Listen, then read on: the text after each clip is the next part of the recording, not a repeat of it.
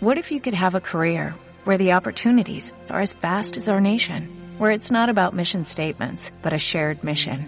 At U.S. Customs and Border Protection, we go beyond to protect more than borders, from ship to shore, air to ground, cities to local communities. CBP agents and officers are keeping people safe. Join U.S. Customs and Border Protection and go beyond for something far greater than yourself. Learn more at cbp.gov/careers. Bienvenidos. Este es el podcast de Rigoberto Navarro.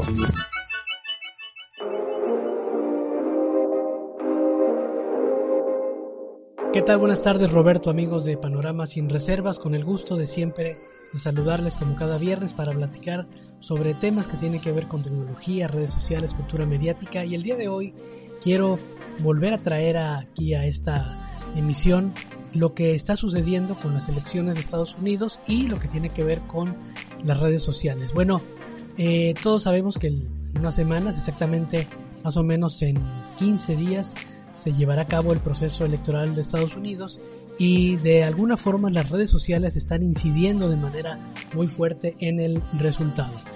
El día de ayer, la red Twitter eh, suspendió de manera temporal dos cuentas muy importantes. Una es la cuenta del equipo de Donald Trump que se llama Team Trump y la cuenta de Kayleigh McCanny que es la vocera y la jefa de la secretaria de prensa del gobierno de Estados Unidos, de la Casa Blanca, por haber retuiteado una nota del periódico New York Post en donde se hablaba de algunos, eh, algunas cosas eh, negativas que había hecho Joe Biden y junto con su hijo, ¿no? Con una serie de datos privados y datos personales y ese fue el motivo por el cual Twitter decide bloquear estas dos cuentas por eh, acusarlos de promover información no confirmada. ¿Qué pasa? Que Donald Trump se molesta, sale a través también de su red social a calificar a Facebook y a Twitter como terribles, monstruosos y asegura que va a ir por ellos, ¿no? Ante esta amenaza de Donald Trump, bueno, Twitter decide modificar su política y vuelve a habilitar las cuentas de estos personajes, pero con la reserva de que a partir de ahora, cada vez que haya una nota que no tenga información totalmente confirmada, va a poner una etiqueta en la cual se va a advertir al usuario que la nota no es confiable, no, no tiene 100% de confidencialidad. ¿Qué está pasando? Que bueno, al final sí están incidiendo las redes y las redes también se están dando cuenta que no pueden sustraerse, no pueden estar ajenas porque también les genera una percepción negativa. Eh, estábamos revisando cómo ha estado Facebook. Recuerden que Twitter no está vendiendo publicidad o no está permitiendo que se compre alcance publicitario eh, en procesos electorales. Sin embargo, Facebook sí lo hace, aunque avisó que una semana antes de las elecciones dejará de vender publicidad. Eso quiere decir que a los candidatos les quedan 10 días para comprar publicidad. ¿Y cómo van? Bueno, es impresionante la cantidad de dinero que se les está invirtiendo.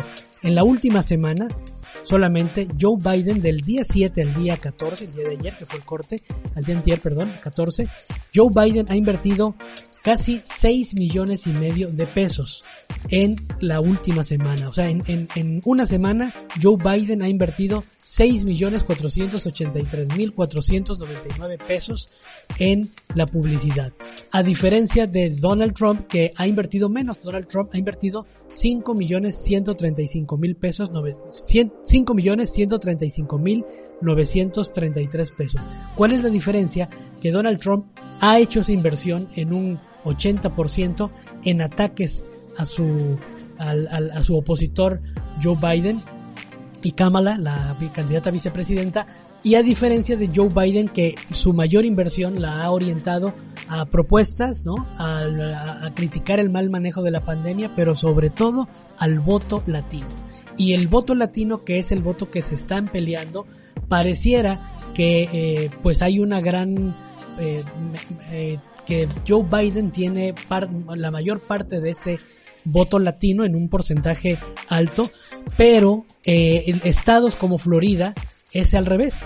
Eh, Donald Trump tiene el mayor porcentaje, los cubanos, los descendientes de, de los de ascendencia cubana, quieren la reelección Donald Trump, ¿no? Entonces ese voto prácticamente pues está, están jugándolo, ¿no? Todo indica que, que sería para Biden, pero el, uno de los estados que aporta un mayor número de votos electorales es Florida y lo tiene a su favor Donald Trump. Las encuestas que han manejado redes sociales, no eh, periódicos, eh, agencias, normalmente eh, coinciden y le dan una ventaja a Joe Biden de más entre 10 y 11 puntos.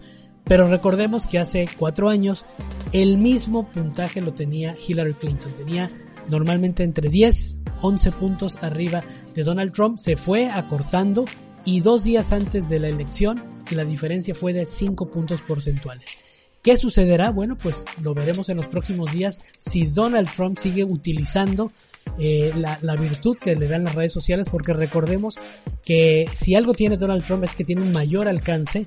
No necesariamente el mayor alcance significa positividad, pero si vemos números cerrados, por ejemplo en Facebook, Donald Trump tiene más de 30 millones de seguidores en comparación con Joe Biden que tiene 3 millones de seguidores. O sea, Joe Biden tiene el 10% que tiene Donald Trump, que no necesariamente a mayor número de seguidores tienen mayor alcance, por eso es la inversión que hace Joe Biden mayor en publicidad, pero sí ayuda, ¿no? El tener 30 millones de seguidores sobre 3 millones de seguidores ayudan mucho más a Donald Trump.